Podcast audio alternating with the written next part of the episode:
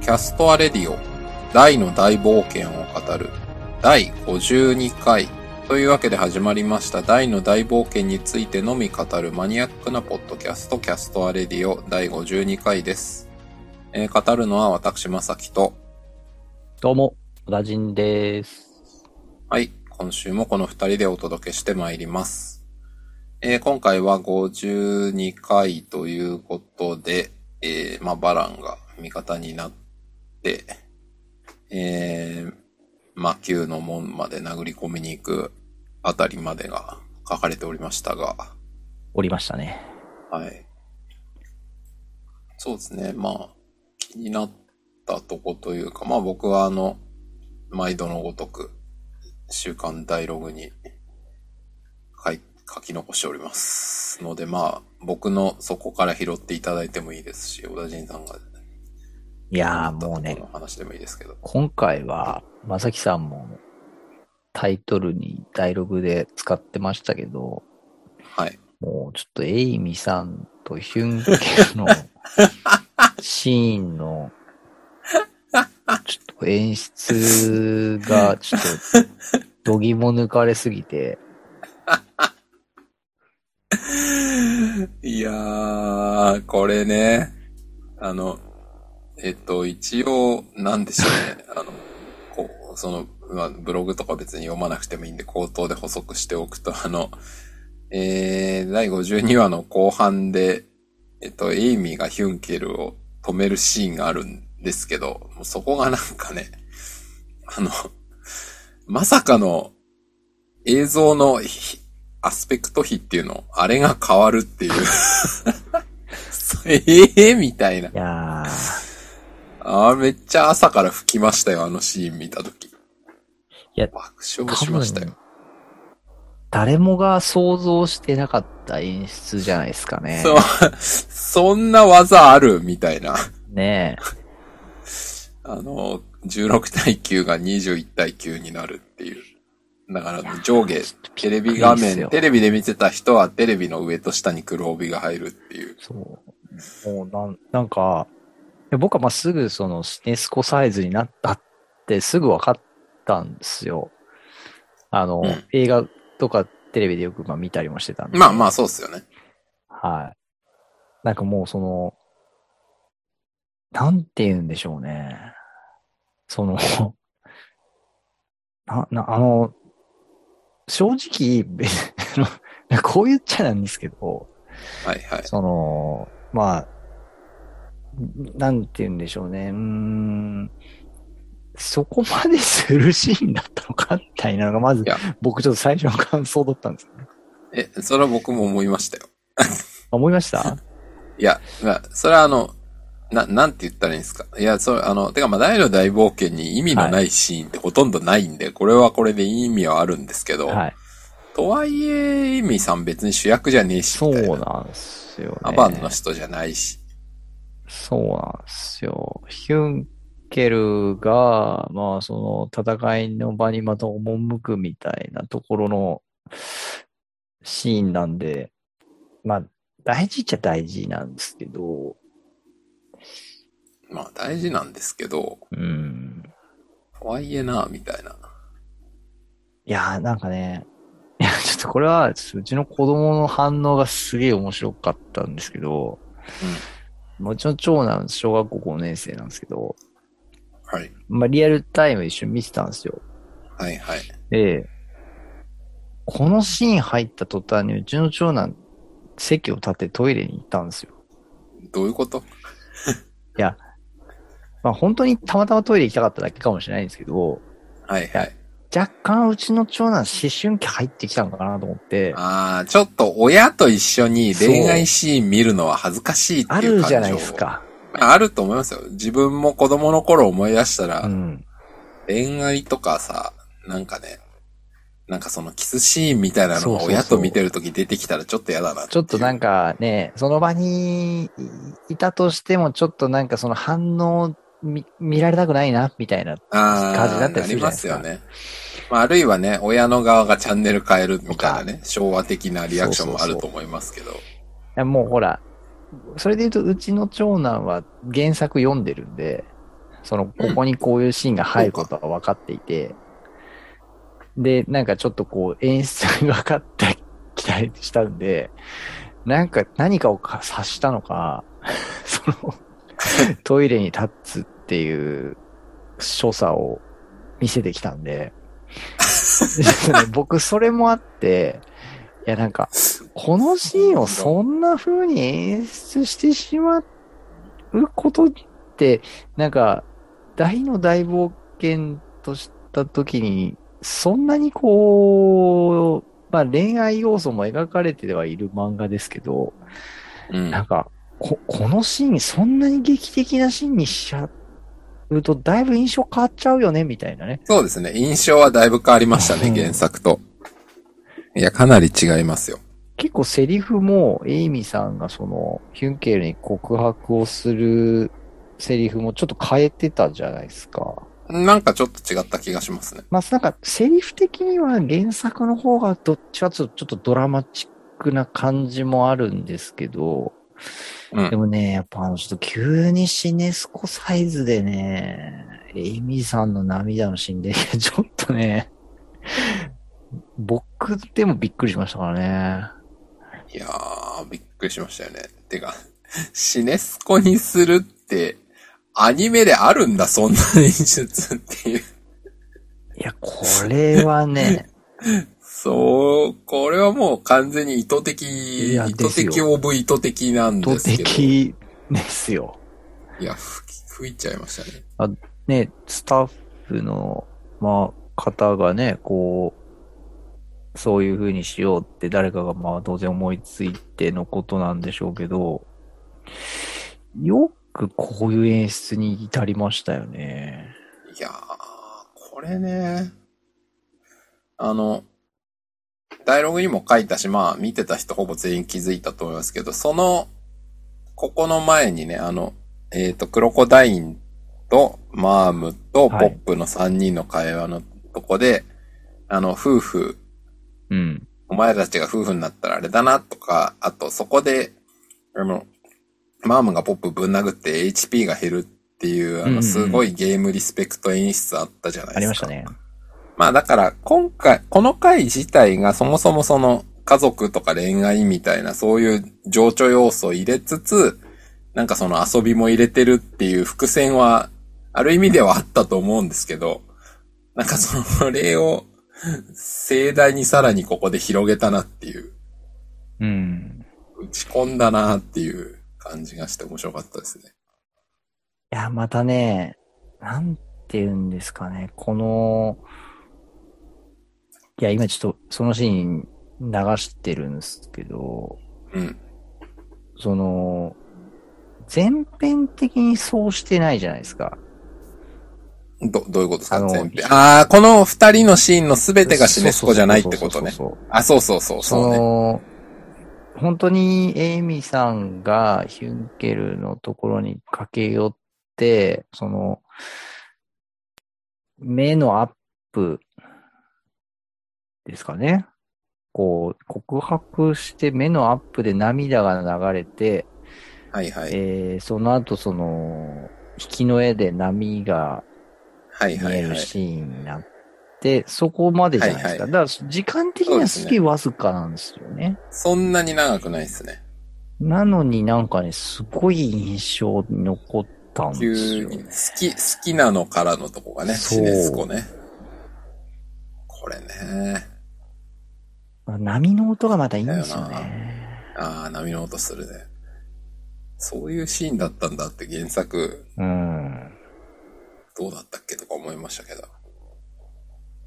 これ、ちょっと、これ、こういう演出の仕方ってなんか、うんそもそもあるんですかねこう、アニメで、急にこの シネスコサイズに切り替えるっていうい。や、あんまりないんじゃないですか。僕は人生で初めて見ました。いや、僕も今まで見たことはない。まあ、そんなにアニメすごく見てるわけではないですけど、そんなにないよなと思って。まあ、すごないん。か多分、それこそ作りにくいし、あの、うん前回テレポート券の話しましたけど、なんか微妙にリスクある気もしますし、なんかミスりそうじゃないですか。はいはいはいはい。ね、うんアスペクト比変わるみたいなのやったら。うんだからなんか、そのリスク取るだけのことをやるほどのシーンなのか、とか、いうことも含めて、うん。結構不思議ですよね。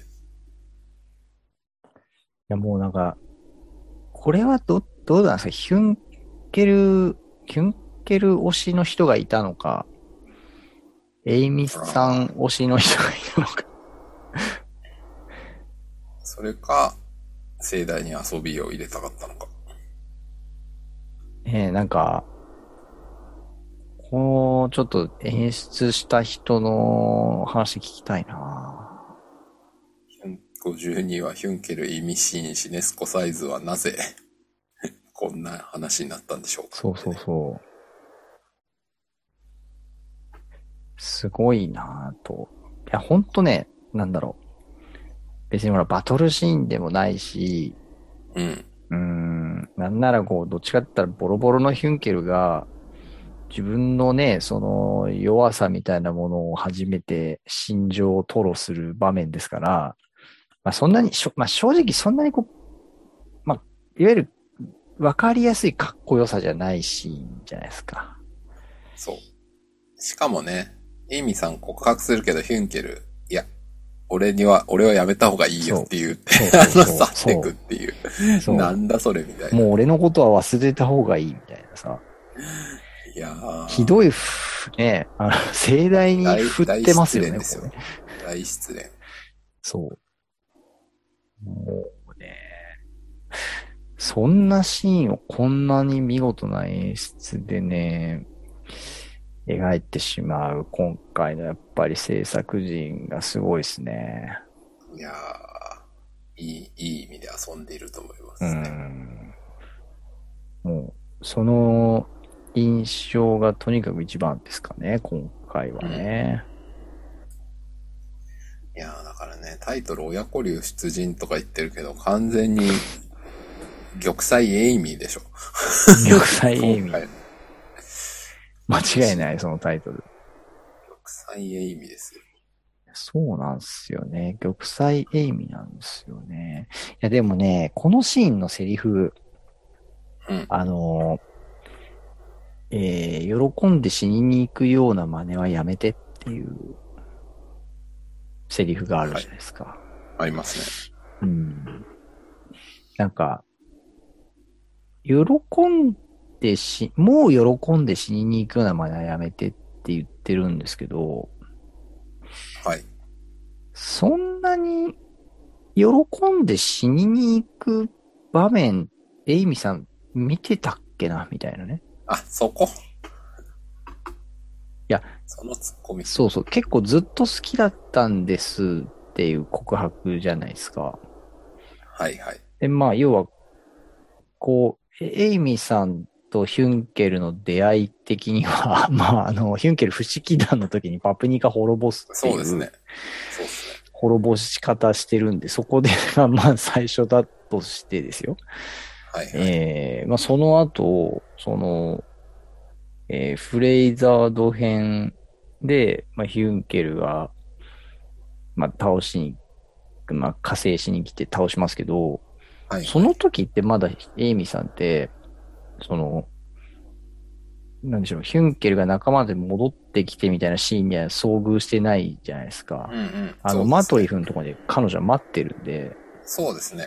だかだら、って彼はね、あの、氷馬島をぶっ壊してそうかっこよく登場するんであって、その場面にエイミーいないじゃん。いないじゃないですか。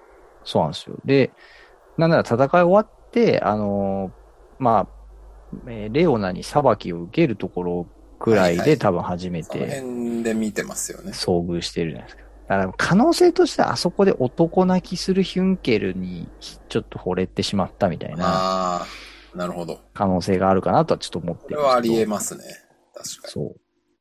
で、その後って、もうなんかベンガーナに行きの、その、はいはい。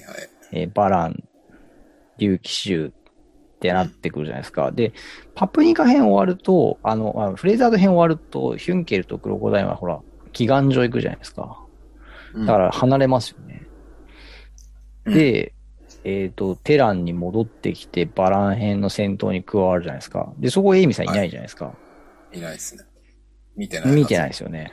だからあの、バランとの死闘はう全ん、くそう、見てませんないじゃないですか。まあ、要はその、ラーハルトとの戦いでの、その、グランドクルス、捨て身で放つみたいなのも見てないじゃないですか。見てないですね。うん。で、えーバラン倒した後の、まあ、あの、寝込みを襲われる事件はいはいはいはい。あの時も、エイミさんいないじゃないですか。いない。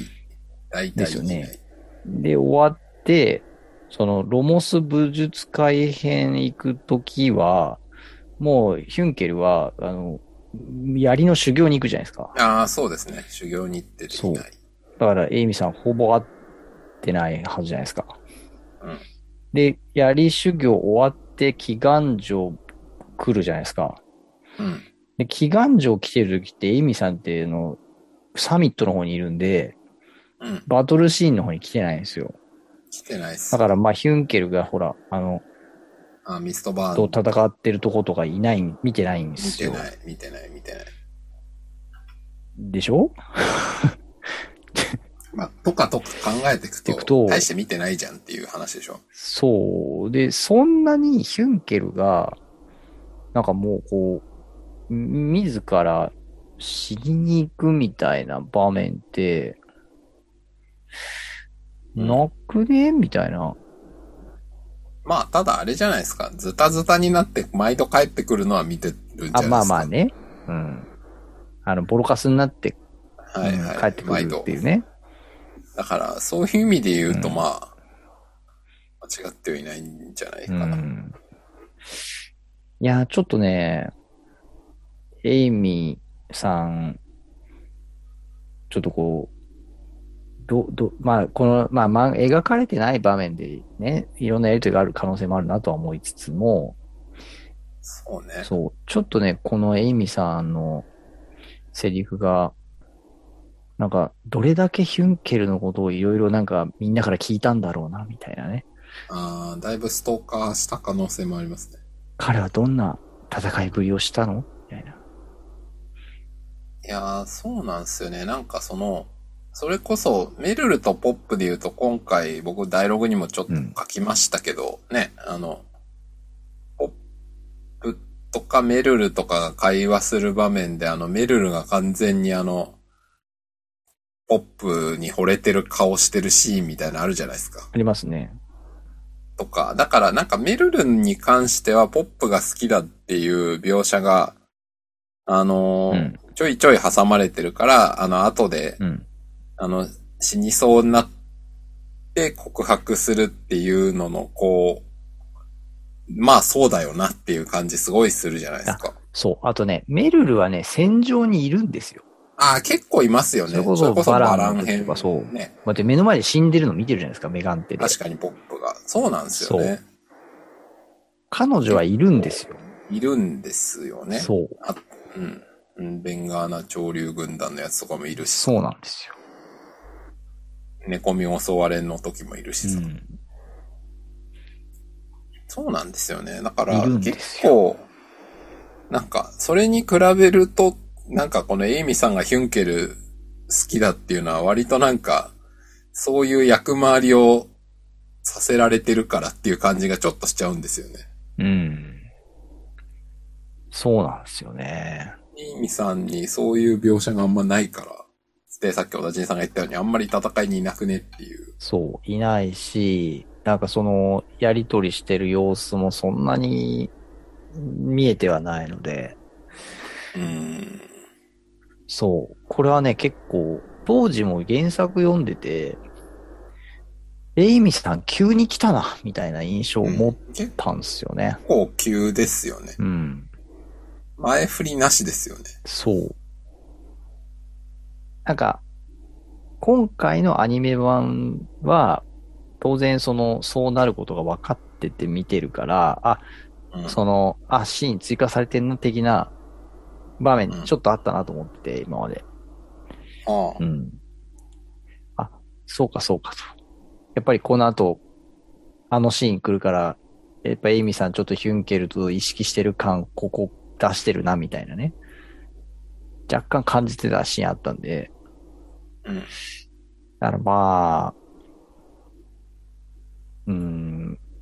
まあそれにしてもな、ちょっとこう、エミさんのこの、いやだからそれで言うとだからですよね、その、そんだけ、あんまり不接点なさそうなのに、これだけ好きになってるっていうのが、すごいですよね、きっとね。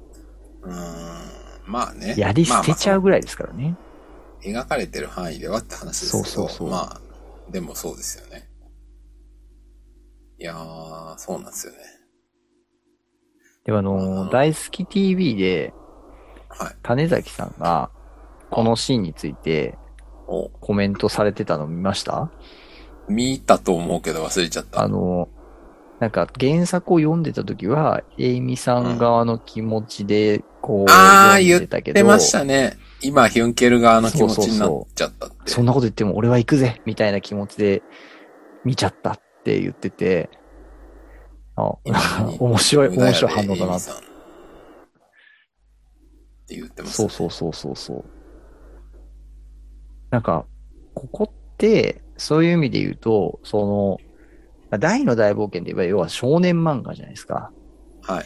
だからこう、どちらかといえば、その、まあ当然なんですけど、そのヒュンケル側の、うん。まあ、気持ちになる場面、まあそうですこね。こって読者は。うん。まあそうですんだね。からその完全そうです戦いに生きる孤高の戦士、ヒュンケルが、そのね、引き止められても、槍を捨てられても、はいはい。その、戦場に行くと。そう、戦場に行くと。で、その戦うことが自分にとって償いで、はい戦っている時だけがそのね、まあ、自分をこ、はいはいう慰めてくれるじゃないけど、はいはい。そうですね。そういう、ね、もう、俺は戦いにしか生きる道がないんだ、みたいなはい。シーンだから、その戦士側の心情を、読者側が読み取って、うん。やっぱヒュンケルかっこいいな、みたいになるシーンじゃないですか。そうだね。でもこの、一方で、ちょっと正直今回の演出は、だいぶエイミさんの方に見入っまあ確ちかゃうに。演出だったよなっていう気がしたんですよね。そうですね。いや、完全にそう。うん。でも、種崎さんは、その、ヒュンケル側の方に結構気持ちが入って見えてたって言ってたんで、まあだから見る人によってやっぱり違うんだなっていうのは、まあ当たり前なんですけど、ちょっと思いましたね、そそうでのすね話を聞いて。うーん。まあね。確かにね。まあ、そんな。なんかこんなにこのエイミさんの話で、あの、こんなに話になると思ってなかったんですけど、あ の、 うん、そうだね。いや、それだけインパクトありましたね、やっぱね。ありましたね。だいぶだから、はい。謎のエイミークローズアップが。そう。あちなみにこれ、まさきさんも書いてたんですけど、ダイログの方に。はいこのシーンって実は飛んでるんですよ。ああ、順番がそねう、、先の原話作とから、違う。そう。あのーうん。順番を入れ替えて持っ入れ替えててますね。こられてて、実は今かなり回入、れ替えて。そういう意味では、あの、実は原作のページ消費数のカウントが、あ、てか、カウント不能でしょ。そう、まあ、今回まあこういう場面はね、今まででいくと、もう、その、実その描かれたシーンのは削ってんす原作ページを足すっいやてこ、とで足しょしてないんですよ、僕。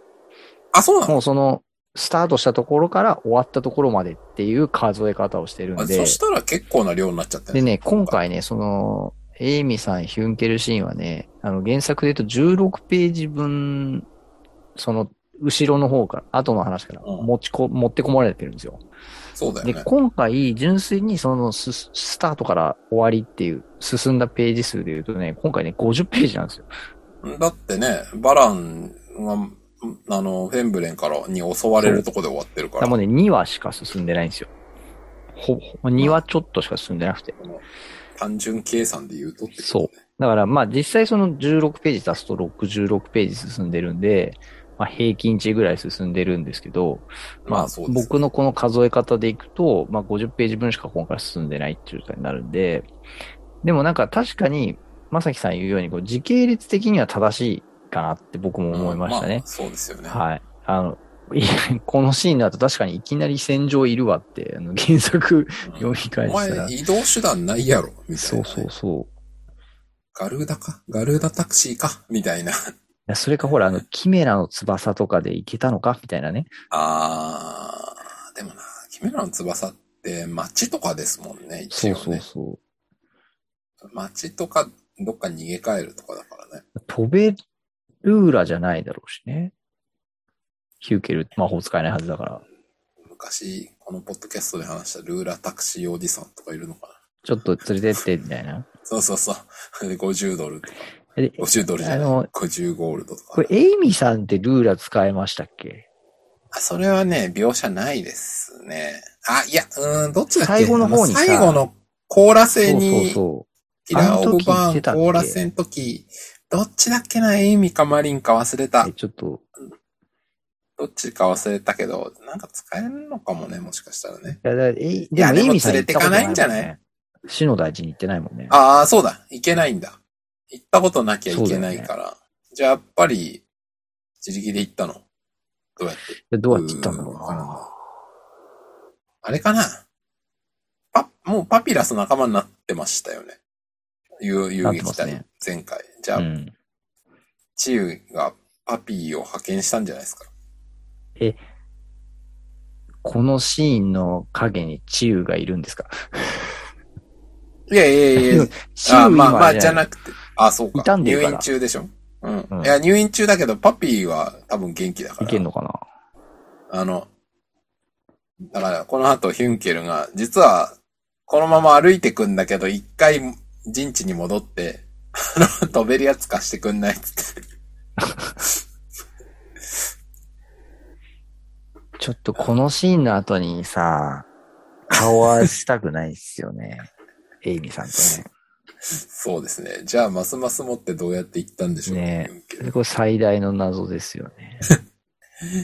結構遠いっすよ。だってあの、ね、ダイとバランス相当、飛んでます飛よ。べる裏、相当な距離行ってますよ。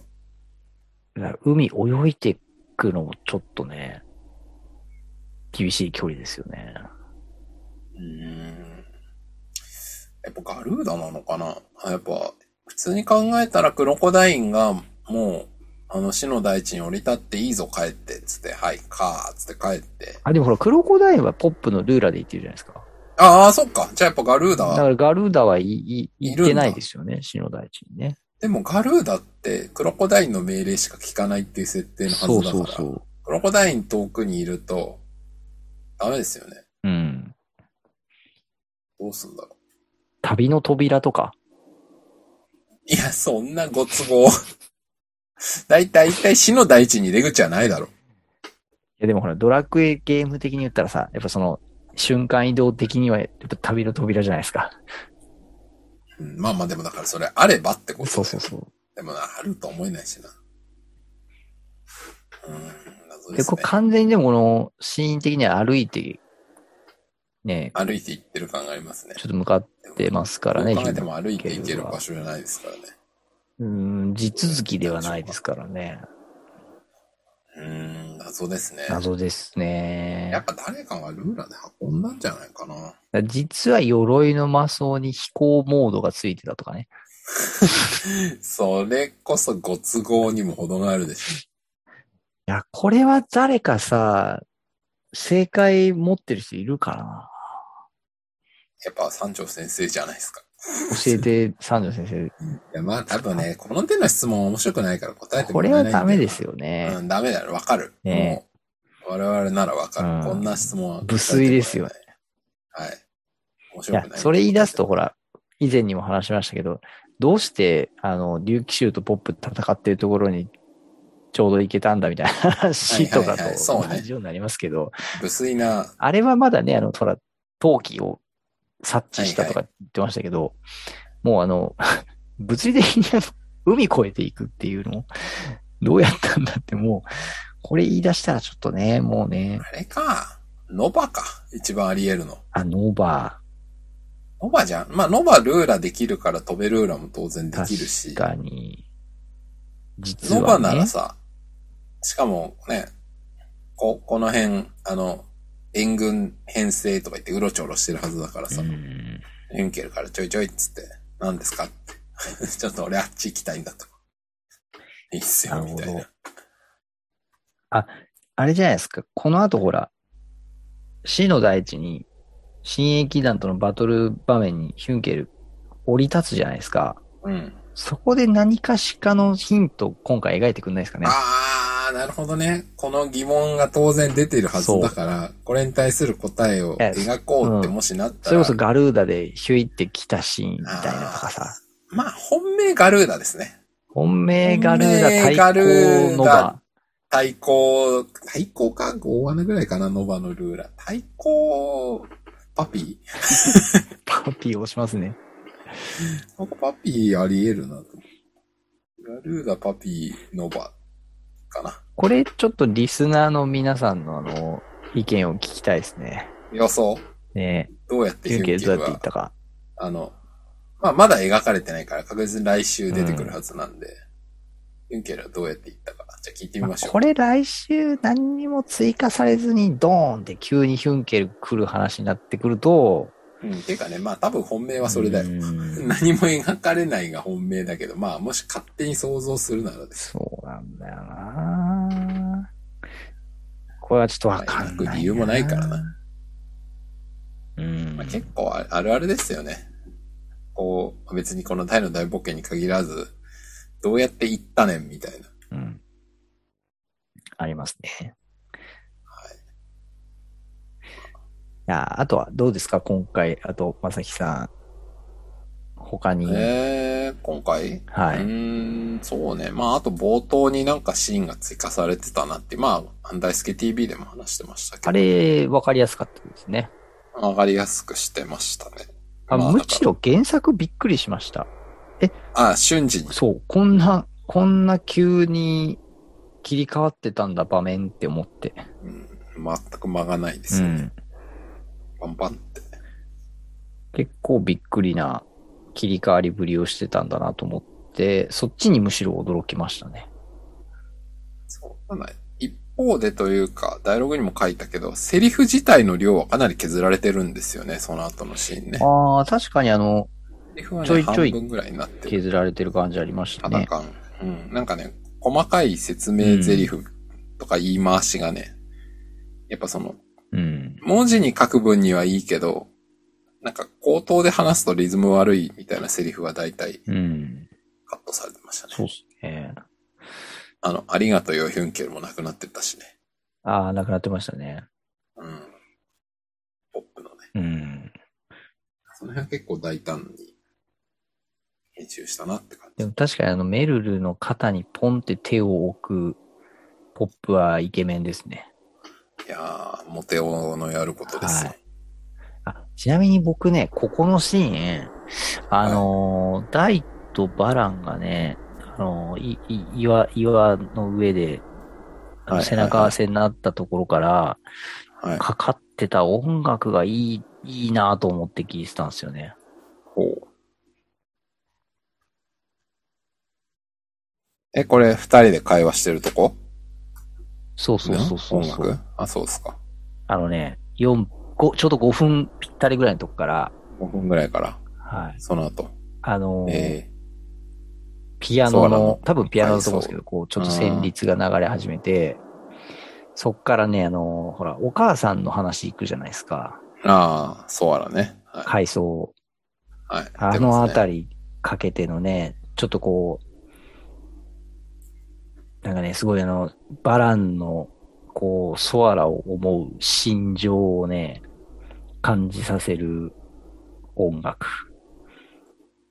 うーん。で、そのままね、こう、旅立っていくというか、ああ、飛び立っていくか。飛べルーラーで。う。そう。ん。はそこまでね、こうね、続いていくんですよ、音楽が。いはいはいはい。なるほど。これ非常にいい BGM だなと思って。まあ、宇和人さん、サントラ持ってますけど、これサントラの1に入ってるんですかこの曲は。いや、あのね、そのサントラ何度か聞いてるんですけど、はい。その、今みたいなシーンで使われた時に、あ、サントラに入ってる曲だみたいにパッてわかんないんですよね。 あ、そうですか。あの、そこのね、残念ながらね、あの、そこまでの一致をさせられてないというのが正直なところですね。あーまあ、それか単純にサントラ1に入ってない可能性もうあるけんど。、結構あの追加しましたみたいなの林さんが言ってたんで、まあ追加された曲な可能性もありますよね。うんあとね、その後のね、あの、ポップイケメンの後にね、流れてくる曲もね、僕、あの、出撃の曲としてすごいなんかこう、その流れがね、いい雰囲気の流れできてるなと思ってね。うーん。なるほど。そう。なんかね、全体的に今回その、し出撃していくシーンの音楽がね、いいなと思って、聞いてましたね。最後あのメルルが、ご加護って言って音楽、はいはいはい。シュッてなって場面切り替わって、父の大地っていう、はいはい。この流れね、僕、いいなと思って見てましたね。うん。うん。なるほど。でもね、音楽いいと思いますね。いやー改めてさすがですよ。林先生さ。すがです。はい、先生。あとは、えー、あれ。あ、あとね、結構ツイッターでね、見てたら、はい。おあのー死の大地到着後のゴメちゃんが登場するシーン。あー、あの、マームの服からそうブヨブヨピヨンって出るやつね。あれ、あの、原作通りやってくれたみたいな。はいはい。あのなんかよくやったみたいな。大好き TV でもね、豊永さんも言ってましたけど、あの、僕でもあのシーンを改めて見てて思ったんですけど、あマーム気づかないのおかしくねって思う。うん、それはおかしいよね。うんそれ突っ込んじゃダメですおかしいと思うか、そよれ。うん突っ込んじゃダメなんだと思いますよ。それは無粋な突っ込み無です。水ですかね。はい。残念ながら無粋なツッコミです。そうか。いや、なんかね、ゴメちゃんってそこそこのサイズじゃないですか。し、もしかしたら重量感もあるかもしれない。あーないかもしれない。重さね、ゴメちゃんのね、どのぐらいあるんだろうな。ちょっと不思議な感じ。あとね、そう、僕そのシーンはね、どちらかというとあの、クロコダインが、お前らは夫婦だったらカカア殿下だな、みたいなセリフ、やりとりあるじゃないですか。うん。あの、まあ、声優さんの前野さんと、うんあ、の、美香子さんは、あーリアル夫婦じゃないですかリアル夫婦だからね。マームとクロコダイン、そうそうリそうアル夫婦問題。リアル夫婦が、その、奥さんに対してあの、夫婦、おおなんですか、別の男と夫婦だったらカカア殿下だな、みたいなセリフを言うのって、なんかこれ現場でどういう空気やったんだろうな、みたいなね。いや、まあ特にないと思いますけど、あもちろんね、そんな市場を挟む人たちじゃないでしょうけど、なんだろう。でもちょっとそういう関係性がある中でこういうセリフ言ってるって思うと、ちょっとなんか、ふふふって見ながら思ってしまったっていうね。いや、僕もちょっと思いましたよ。これ、いや思いますよね。実はクロコダインとマームなんだよな、夫婦。そうそうそう。ね、すげえなと思って、ここ。うん。そういう見方をする人はまあどんだけいるかわかりませんけど、いやなんかすごいこう、結構ね、印象深いシーンではあるじゃないですか。戦いの前のこのね、割と、ほがらかな、死の大地なのにこんなほがらかなやりとりするみたいな。まあ確かに。ね、もうあの、大好き TV でも、豊永さんたちが、もう、もう付き合っちゃえよみたいな、うんうんうん。なんか言ってましたね。コミをしてましたけど、はいはい。僕、そこのシーンね、あの、スタッフ細かいなって思ったのは、あの、ポップがマームにどやされるシーンが2回あるんですけど、うん。 1回目はね、鼻水が1本ピヨーンって出て、2回目は鼻水が2本ピヨーンって出るんですよ。おおそうなんだ。そう。これね、 あの、細かい、細かいとこまでやるなと思って見てました。なんか、鼻水一本にも、ちゃんと、ちゃんとし、ちゃんと気合い入れて書いてるみたいな。うん、なるほどね。あとあれですかね。まさきさんも、さっきもありましたけど、あの、ドラクエ的パラメーターのはいはい。ダメージ30食らったみたいな。ああ、結構ダメージたくさん食らうんだなっていう。僕逆にあれ30なんだって思いました。いや、でも165しかないのは30減ったら結構じゃないですか。まあ、もうまあ確かに。あとあの、あの一瞬をポーズすると、クロコダインがすごい表情してるんですよね。あ本当だ。なんか目ん玉が硬。そうそうそう片方を、まあ彼固めだけど、ゲって顔してますね。それも結構面な白んいですかね。止めた瞬間に思いましたね。確かすげえ顔したと。に。いやーありますね。あとは、あれですかえー、海中で戦ったバランとダイとフェンブレン。ああ、まあね、まだ終わってないけど、あの、そうですね。まだ、えー来週、フェンブレンさんがあの世に行きますけど、あの、四年派問題。あ、四年派ね。まずはまあ、あれはそうですね。あの、本来というか原作だとハドラー戦で出てくる四年派のバランの説明がもう海中編で出てくる。まあでも確かに海中でどうやって話してたんだっていう謎はあるんで、これはすごい、はい。ここで説明が入るのは合理的な気はします。いや、僕、そこも思いつつ、そもそも、どうやって息続いてんだろうって思ってたんあ、ですそれはよ。ね、それは僕も思ってましたよ、ずっと。はい。おかしいよ。長すぎだよ。えー原作を読んでる時から、ここ、息継ぎしてないなって思って見てて。うん、息継ぎって概念が彼らにはないんでしょうしかもね、あの、なんなら、あの、えっとね、どのシーンだったかな。あの、大、思いっきり口開けちゃってんですよね。うんうんうん。あフェンブレン見つけた時だったかな。なんかね、わって口開けるシーンがあるんですよ。水めっちゃ入るんちゃうっていう。そんな、なんか、口開けちゃって大丈夫っすかみたいなね。だドラゴンの騎士は海の中でも大丈夫なのかみたいな。あ、ここだ。あのね、12分50、あ40秒ぐらいのところね、あ、ここあれだ。もうなんかバランとね、やりとりしてるシーンでね、ちょっと口開いてるんですよね。はいはいはい。でね、12分50秒ぐらいで口をうんって閉じるんですよね。なるほこれね、海中だよなってね。水入ってこないのかなってすごい思うう。ーでん。本当だ、空いてる。まあ、ドラゴンの騎士だから、いもう海中でもいけるんすかね。けるんじゃないですか。ドラゴニックオーラは水圧にも負けないみたい な。いや、適当。このシーンはオーラ出てないけども、みたいな。うん。まそしてあれですあ、とね。かね。えー、海中でのバギークロス。ああね。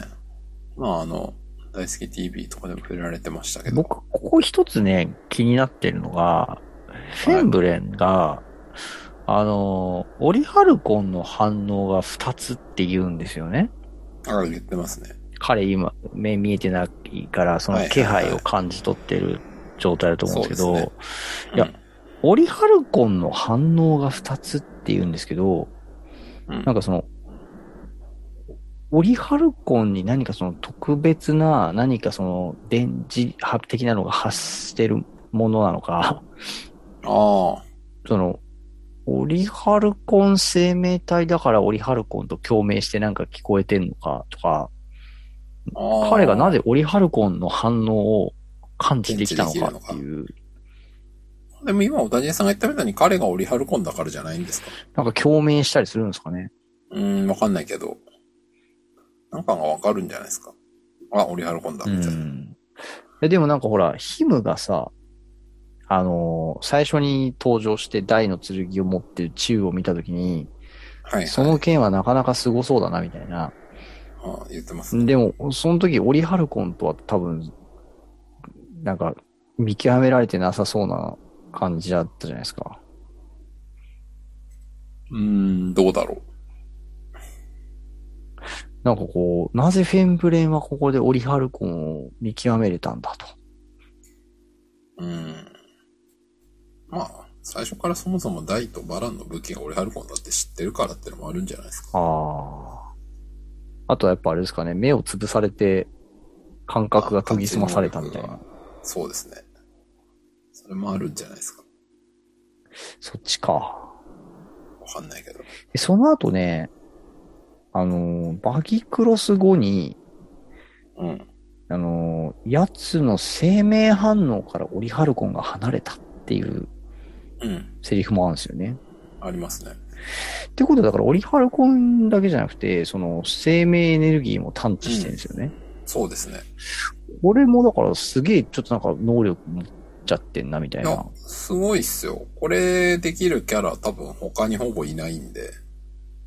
そうですハよルコねンも生命も探知できるって、これすごい能力っすよ。あの、陶器を探知できる的な話はちょっと出てきますけど、うーんと、どこであれ、例えばほら、その、無動じにした時とかって、あー、ヒュンケルとか、ね。そうそう、ヒュンケル、バラン、クロコダインで、なんか、まあ俺が一バラン番、の同期を、そうでですかね、い察知してとかありますけど、そうそうそう。確でかもなんか、この、オリハルコン生命体って、陶器ないから、その陶、陶器を扱えるわけじゃないので、に。そうですね。なんかその生命反応が、わかる。どういうことなんだろうな、みたいなね。うん、確かに。これすごい能力なんじゃないですか。やっぱ、フェンブレンさん。まあ、これしかもあと、だから、フェンブレンだけなのか、他のオリハルコンチェス軍団もできるのかね。うん。これは謎ですね。それがやっぱその目を潰されたことで覚醒したのか、みたいな。あー、なるほど。まあ、その可能性が高いのかな。なんかそうじゃないとな。なんか、やっぱこう、ちょっとなんか強すぎる、強すぎるというか、なんか能力的に高すぎる気がするんですまよあ、この能力はすごいっすよね。ね。うん。いや他のどのキャラもやってないんで、これ。うん。フェンブレン、地味にすごいんじゃないっていう。そう。あとこの後ね、僕、これも結構気になってる。原作読んだ時は気になってたんですけど、はい。あのーまあ、ちょっと今週描かれませんでしたけど、まあ、来週冒頭に描かれますけど、そのツインソードピニングの、こう、ダメ、あの、壁からボカーンって出てきてバランに直撃しそうになるところをダイがうん。追いかけそうてでアすねバンストラッシュするじゃないですか。はい、はい、はい。いやこれ、結構な距離があるんですよね。ありますね。ダイとバランとの間に。ありますね。で、海中じゃないですか。うん、そうそこれそんな早いこと言う、あの、いけんのかっていう疑問がね、う。うん、ちょっとあるん確かでに。すけど、どう思いますまあ、ドラゴニックオーラ全開にすれば、やっなんかオーラを後ろ側に吹き出すとかで結構早く移動できたぱ、りやっぱとか。海中でもいけるんですかね、そこいやー、そうなんじゃないは。これね、結構ね、もう決まったバラン破れたりっていうところからカーって開いて、そうですね。やめろーって言いながら駆け寄っていくんで、そうなんですよね。すげえ距離とラグがあると思うけど、これちょっとかねわい、そう。来週アニメでどういう風にそのうん描かれる確か、ちょっと楽しみなんですよね。に原作だと完全に主人公補正で、うん。なんかもう倒せちゃったっていうことになってますけど。そうなんですよね。あとね、位置関係的にね、うん。あのーアバンストラッシュ決めに行く前のコマだとね、えー奥からバラン、フェンブレン、ダイっていう位置関係が一回描かれてて、うん。そこにストラッシュ、あの、ブレイクで突っ込んでいくっていう状態になってるんで、はいはい。でも、そのストラッシュ後には、その、なんて言うんでしょう、こう、フェンブレンを真っ二つにして、うん、でうんまあ当然バランは無傷なんですよね。はいはい。俺なんかこの位置関係でどういうふうにこのストラッシュ決めたんだバラン無傷だぞみたいな、はいはいはいはい。確かに。結構ね気になってたんですよね、ここ。確かに。ほらあの、前にあの、稲田さんはこういう位置関係とかをすごいこう気にして書く作家だみたいな話あったじゃないですか。ありましたね。万堂小林かなんかの時に。ありました。そう。これ結構ね、ここね、僕見ててね、あれなんでこういう風に切れたんだろうなって思ってたんですよね。はいはい。まあ、それは来ちょっ週とです気ね。にしてみたいですね、来週。はいはい。ういん。やーかわいそうなフェンブレン。はい。と両断されますからね。しかも、アバンストラッシュとも言ってもらえないアバンストラッシュで。確かに。む無言ストラッシュ ですよ。無言ストラッシュの餌食になる。いやフェンブあレンさんと、僕、今更なんですけど、はい。ちょっと見てて思ったことがあって、はい。あの、先週話題になった新馬合流券。まあ、先週話題になったっていうか、まあ、あなんだっの、け。はまあ、新馬合流券のこといろいろ話してたじゃないですか。いはい。でいろいろその新馬合流圏のシーンを見て、まあ、今週も登場して新馬合流圏バラン抱えてるの見てて、はいちょっと改めて思ったんですけど、あの剣ってすげえ持ちづらそうだなって思ったんですよ。あー、あれ持ち手がの頭にドラゴンがくっついてるから。そうそうそう。あれって、まあ、かっこいいんですけど、実用上剣を振り回すときに、手元に重量物とか、その大きい、その突起物があると、剣を振りかざしづらいよなと思って、う。うん、そうですもうね。もう超絶今更なんですけど、確かに。込みとしては。 これ、なんか、すごい使いづらそうな剣だなって思ったんですよね。 まあただそれだけなんですけど。うん、使いづらいんじゃない ですか。いやー実際のところ。まあだから、なんかもう、そんな激しいバトルになんてならずに、もうすぐ倒せちゃうみたいな、そういうことでゴージャスな装飾にしてんのかなとかね。ああとあ、なねる、ほどね。漫画で描かれるよりも、バランの肩パッドがでかいんですよね、アニメ。おうなるほど。そこまで見てなかったな。あまあ、これはシーンにもよるかもしれないですけど、なんかね、えらいバランの肩パッドがでかいんですよ。ほうほうほう。あの、わかりやすいシーンでいくとね、えーっとですね、た今回の冒頭のね、シーンがね、なんかすげえ肩パッドでかって思ったんですよね。おーと、 2分38秒あたりとかね、ちょっと待ってくださいね。2はい分38秒。なんかこんな肩パッドでかかったっけっていううーん。なるほど。うん。そんなに。あ、でかい でかいねで。か確かに。いですよね。なんで、多分ね、5、ほんとね、5分、あの、大と語り合っている背中同合わせのシーンでもね、えあでかいですねでかいなぁと思って、5分だいぶでかいですね20秒あたりとかね、うん、でかいでかい。見ていただくと。これもなんかあの、でも原作でも、でかいとこあるけど、ね。まあ、そこそこね、大きくは書いてあるんですけど、お動きづらくねえのかっていうね。うん、確かにね。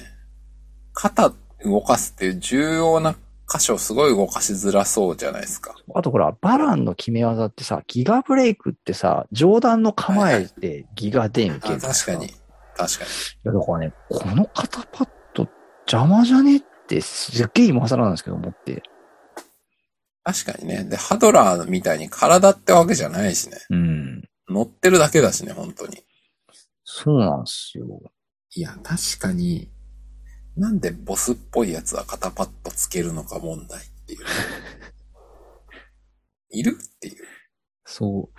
あ、でも、これはやっぱあれなのかなあの、サイヤ人のさ、あのあ、戦闘服みたいに、実はこうすっげえ柔軟性の高い、こう、柔らかい素材とかなのかな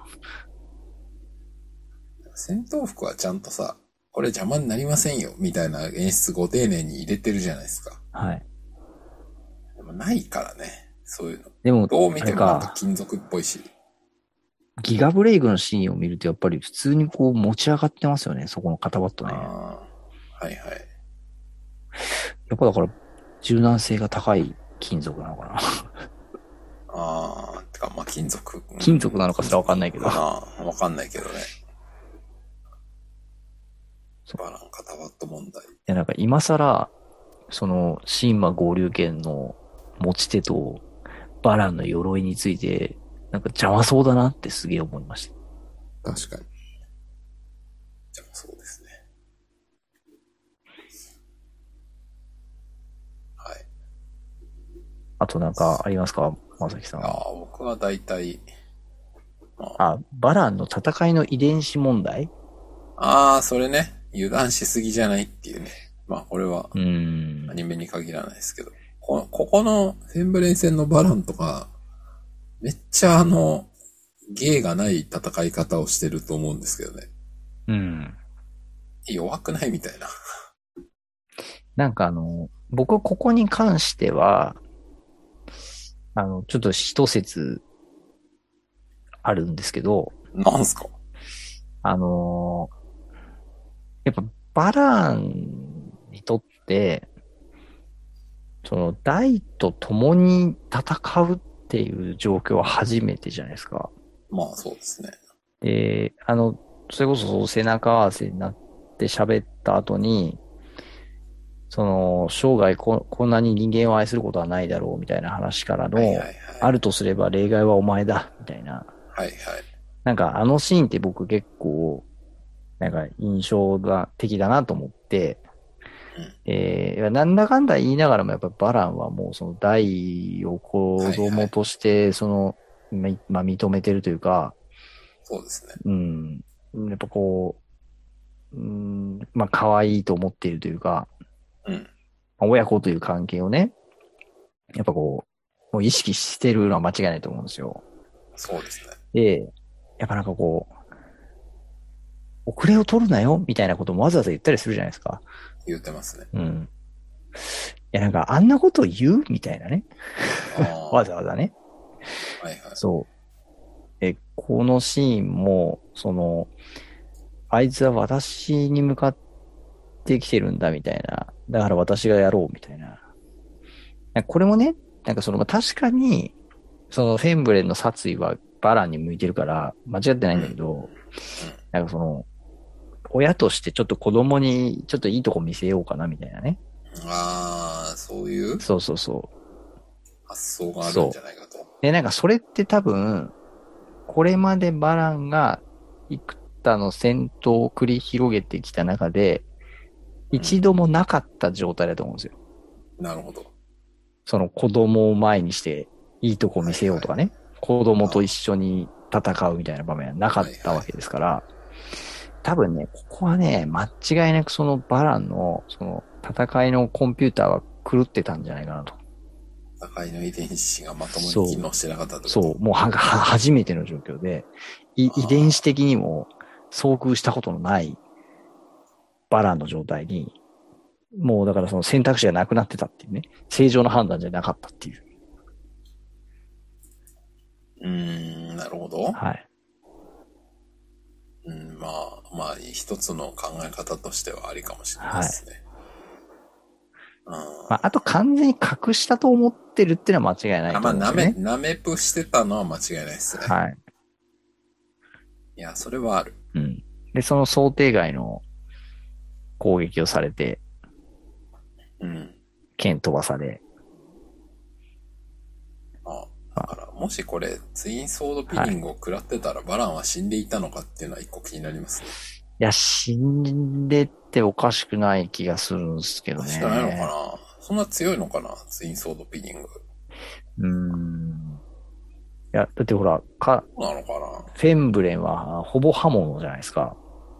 なうん。でオリハルコンじゃないですかオリハルコンの刃物だけど、だからこう、丸腰で、強いのかなその刃を、あの回転力とスピードで食らったら、まあ仮にドラゴニコーラ全開にしてても、そこそこダメージにはなるんじゃないですかね、やっぱ。でも死にゃしない気がすんだよね、オーラさえ出してれば。うーん。オーラが出てなかったら死ぬかもしれないけどま。あ、不意打ちで、急所行かれたらちょっとやばいかなっていう、ね。まあ、心臓行かれたら死ぬかもね。うん。まあ、てか、まさにそういう感じで、ね。そうそうそ。やっぱだからこれ、ダイが助けてくんなかったらバラン負けてたんじゃないっていうう。うん疑問はありますいよね。や、あると思いますね。いや、だから、そんなにフェンブレンは弱くないと思いますよっていう。フェンブレンはね、あのー一瞬でやられますけど、この後。フェンブレンはね、強いと思いますよ。うん。うん。結構ね、うん。強かったと思いますね。思いますよ。まあ、相手が悪かったっていう。うん。ヒムとかって、あの、プロモーション後でもそうだけど、前のヒムとかだったら、なんかどうやってもバランには100回やっても100回勝てない気がするからね。うん。まあ、無理でしょって感じだけど、なんかフェンブレンワンチャンそうっジす。ャイアントキリング仕掛けたんだけど。そう。もう本人も言ってますからね。もあ原作だとね、かなり格上って言っう、てそうる。そう。あ、これセリフなかったですかね。あ、あいや、アニメだとね、えっ、と、お前のような強強敵にには言ってましたっけそうそうそう。格上ってうんいうセリフはなくなってました。だから、あの、なんか、まあそこは言いやすさとかで選んでるんだと思うんですけど、うんまあ、個人的にはあの原作の格上っていうセリフがかなり格上のっていう、結構それ、そこははっきり分かってるんだっていうのが面白いですよね。うん。まあだからこういう作戦を取ってるわけなんですけど。そうそうそう。あれですよね。フェンブレンってさ、ハドラーのその昔の、こう、精神面がはいはい残ってるキャラクターみたいな言われ方をするじゃないですか。言われ方します、しますけど、至ってクールに戦ってますよね、ここの場面では。いや、それはね、僕も前から思ってて、これ多分、次回、うん。えーと、ん次回いつだその、フェンブレンの話が出てくるのはいつだっけそのハドラーが、フェンブレンのはどういう感情がみたいなのを言うのいつだっけもっと先だっけどうかななんか直近漫画パラパラめくってるとないんだよな、そのシーン。おー、確かに。あ、違うか、もうちょっと先か。あの、ハドラーバーサス大バランのどこかで出てくるんだったっけそうだったかな。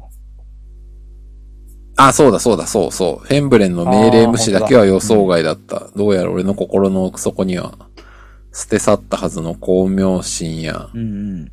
虚栄心がまだ残っていたようだなって、そう言ってるけど、あんまそういう印象ないんですよね、フェンブレンに。うん。巧妙心とか虚栄心でやったわけじゃなくて、単うにん。リベンジしたかったっていうだけでしょっていう感じがするんですよね。うんそうで、リベンジするため。めにすごい冷静に作戦練って、ね。で、相手が強いこと分かってるからあの作戦取ったんで、そんなこと昔のハドラーできてなかったじゃんっていう。うん闇討ちしてましたからね。そうそうそむしろど正ど正面からう。うん。向かい合って、まあ、ね、相手の今日つくような作戦を考えて、もうほぼ成功までいってますからね。いやーだから、これなんか、後で虚栄心とか言われちゃってるけど、いやいや、フェンブレンすげえ、合理的に戦ったと思うよっていう。うんただ、まあ、あの、大の存在忘れてたっていうのだけがちょっとかわいそうだねっていう。そうですね。あと、まあ、だからその、チウたちをいたぶったみたいなシーンは、そういう話。まあ、まあどっちかどっというとでもちかといそうれとハ残ドラーの虐性だよね。そう、残虐性なんですよね。そこはハドラーが持ってたうん残虐性が出ちゃったのかなっていう話になりますけど、まあでもな、ね、少なくともこのバトルに関して言えば、だいぶ、てかあれですよね。あの、来週かな、そのハドラーがさ、あの、ドラゴンの騎士二人を待ち受けるっていうことんで、まあ次回予告とかでも、主人、主役みたいな描かれ方してるけど、はい。実はドラゴンの騎士二人待ち受けてたのはハドラーじゃなくてフェンブレンの方が先って いう。実はもうあの、いや、そのん。戦いやられてる問題っていううねん、。確 かに。確かあに。れっていう。実はブッカーの方がやってますよ、みたいな。確かに。部下の方がより弱いのにやってますよ、それみたいな。うん。間違いしなかい。も、より惜しいとこまで行ったの、フェンブレンの方ですよっていう。そうなんだよね。なんかね、この辺はいろいもうだろ。ってなんならね、黒のコアの話出てきちゃうからね、そのもう正々堂々戦うみたいな話になってないですからね、もうね。なってないですからね。いやまあ、まあ、その辺は来週。ー、あそうね。まあね、こっからあの、ハドラーとの戦い、えーリューマ人か、リューマ人バランが黒のコアとどんのね、あ、の、防ぐで、あそまの、あい再来週ぐらいかな話ねうんはいはい死んじえですよゃうやつね。えーしバラン死んじゃうところの最後にしはい一言言ってやれっていうあのまたクロコダインのいいセリフ。ああ、クロホダインがね。ここは見物ですね。いいシーンが続きますね。いやーまあですね。あとは今回は公式情報等々、あ、公式情報ね。どうですかあーいね。や、あんまない、 あんまないとか言って。大してないです。あのー大好き TV ではい。本の紹介、発売のご案内みたいなのが出てあ、そうてなん、だっけ。黒ブレのなんかその、なんでしたっけ、はいデータブック的な、ガイドブック的なのが出るっていうのと、極縁の魔王三巻が11月に出るっていうああ、話参加出るんだ。が紹介されてたんですけど、はい。あのー相変わらず、ファン、オフィシャルファンブックのああ、話は出てこないという、 1ミリも出ない。そうなんですよ。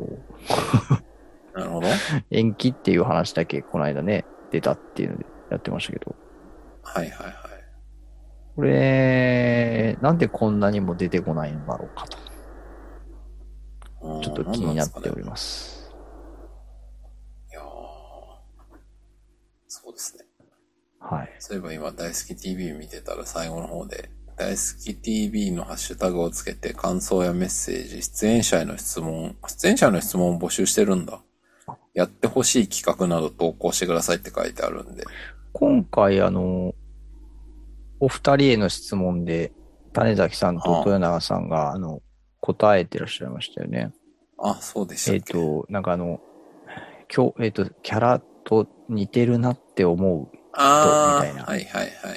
確かそんなうんや。つを答えてくれてた。ああ、言ってましたね。結果みんな似てるみたいな。ああ、言ってましたね。まあ、ということで、適当に質問を投げてみたら、ワンチャン拾ってもらえるかもしれないと。いやー。何聞きますかね。何聞きますかねうーん。うーん。意外とそう言われるとそんなないかなうーん。っていう。なんか、僕らが聞いてみたいことはあんまりあの、答えてくれなそうというか、取り上げてくれなそうみたいな、なんか毎度そんな話してますけど、そうですね。若干そういうとこありますよね。はい。あとなんかもう声優の二人に聞きたいことっていうよりは、なんか単純に大ファンとして、大のファンとして、そうそうそう、なんかここどう思いますかみたいな話は、あーなんかちょっと、聞きたいというよりは、なんかそういう話喋ってほしいみたいな感じかな。そうですね。単、単にね。うん。それはありますね。そっていうこかなうん。うん。確かに。あとあれですね、僕、ちょっと、今回ね、最後に、予告、次回予告が出た時に、はい。おお、そういうタイトルで来たかって思ったんですよね。はいハドラーの挑戦っていう、あー、なんかそれは結構、あれ原作にそんなないタイトルないよ。あの、ハドラー不敵な挑戦っていう、まあ、タイトルなんですけあ、あれど、はあるんだ。 190話かなそう。あ、そう。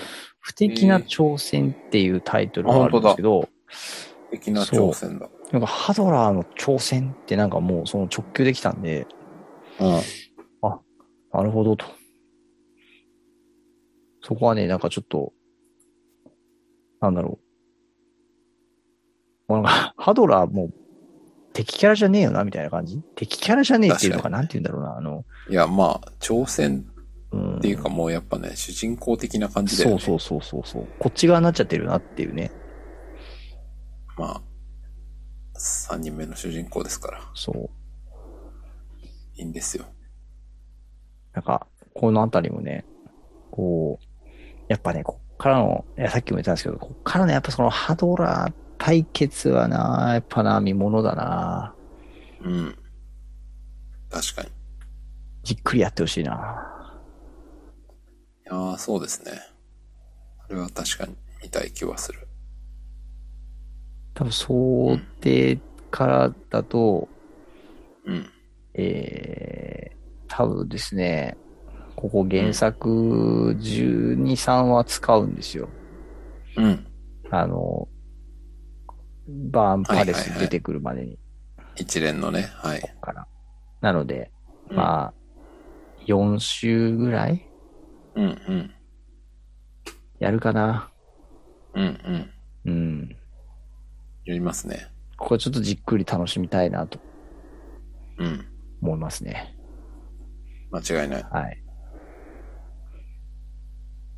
いやー。あ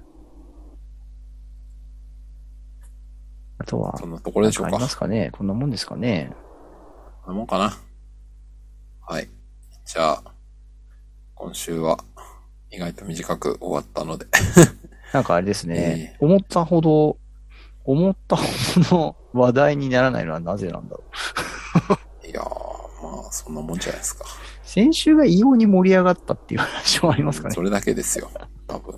いや、だいたい、だいたい過去のこの放送1時間以内ぐらいが最初の頃は普通だったのに、なんか途中から急に長くなった。確かに。急にじゃないかな。まあ、ちょっと覚えてないですけど。なので別にこれぐらいでいいんだと思います。はい。はい。じゃあ、多分、まあ、えー次週以降は、ちょっとそのハドラー戦の、ちょっと盛り上がりに、また、話題をたくさん振りまいていきたいなと思いますけどね。はい。はい。えーじゃあ、今週はこんなところで。では、えー今週もお聞きいただきまして、ありがとうございました。ありがとうございました。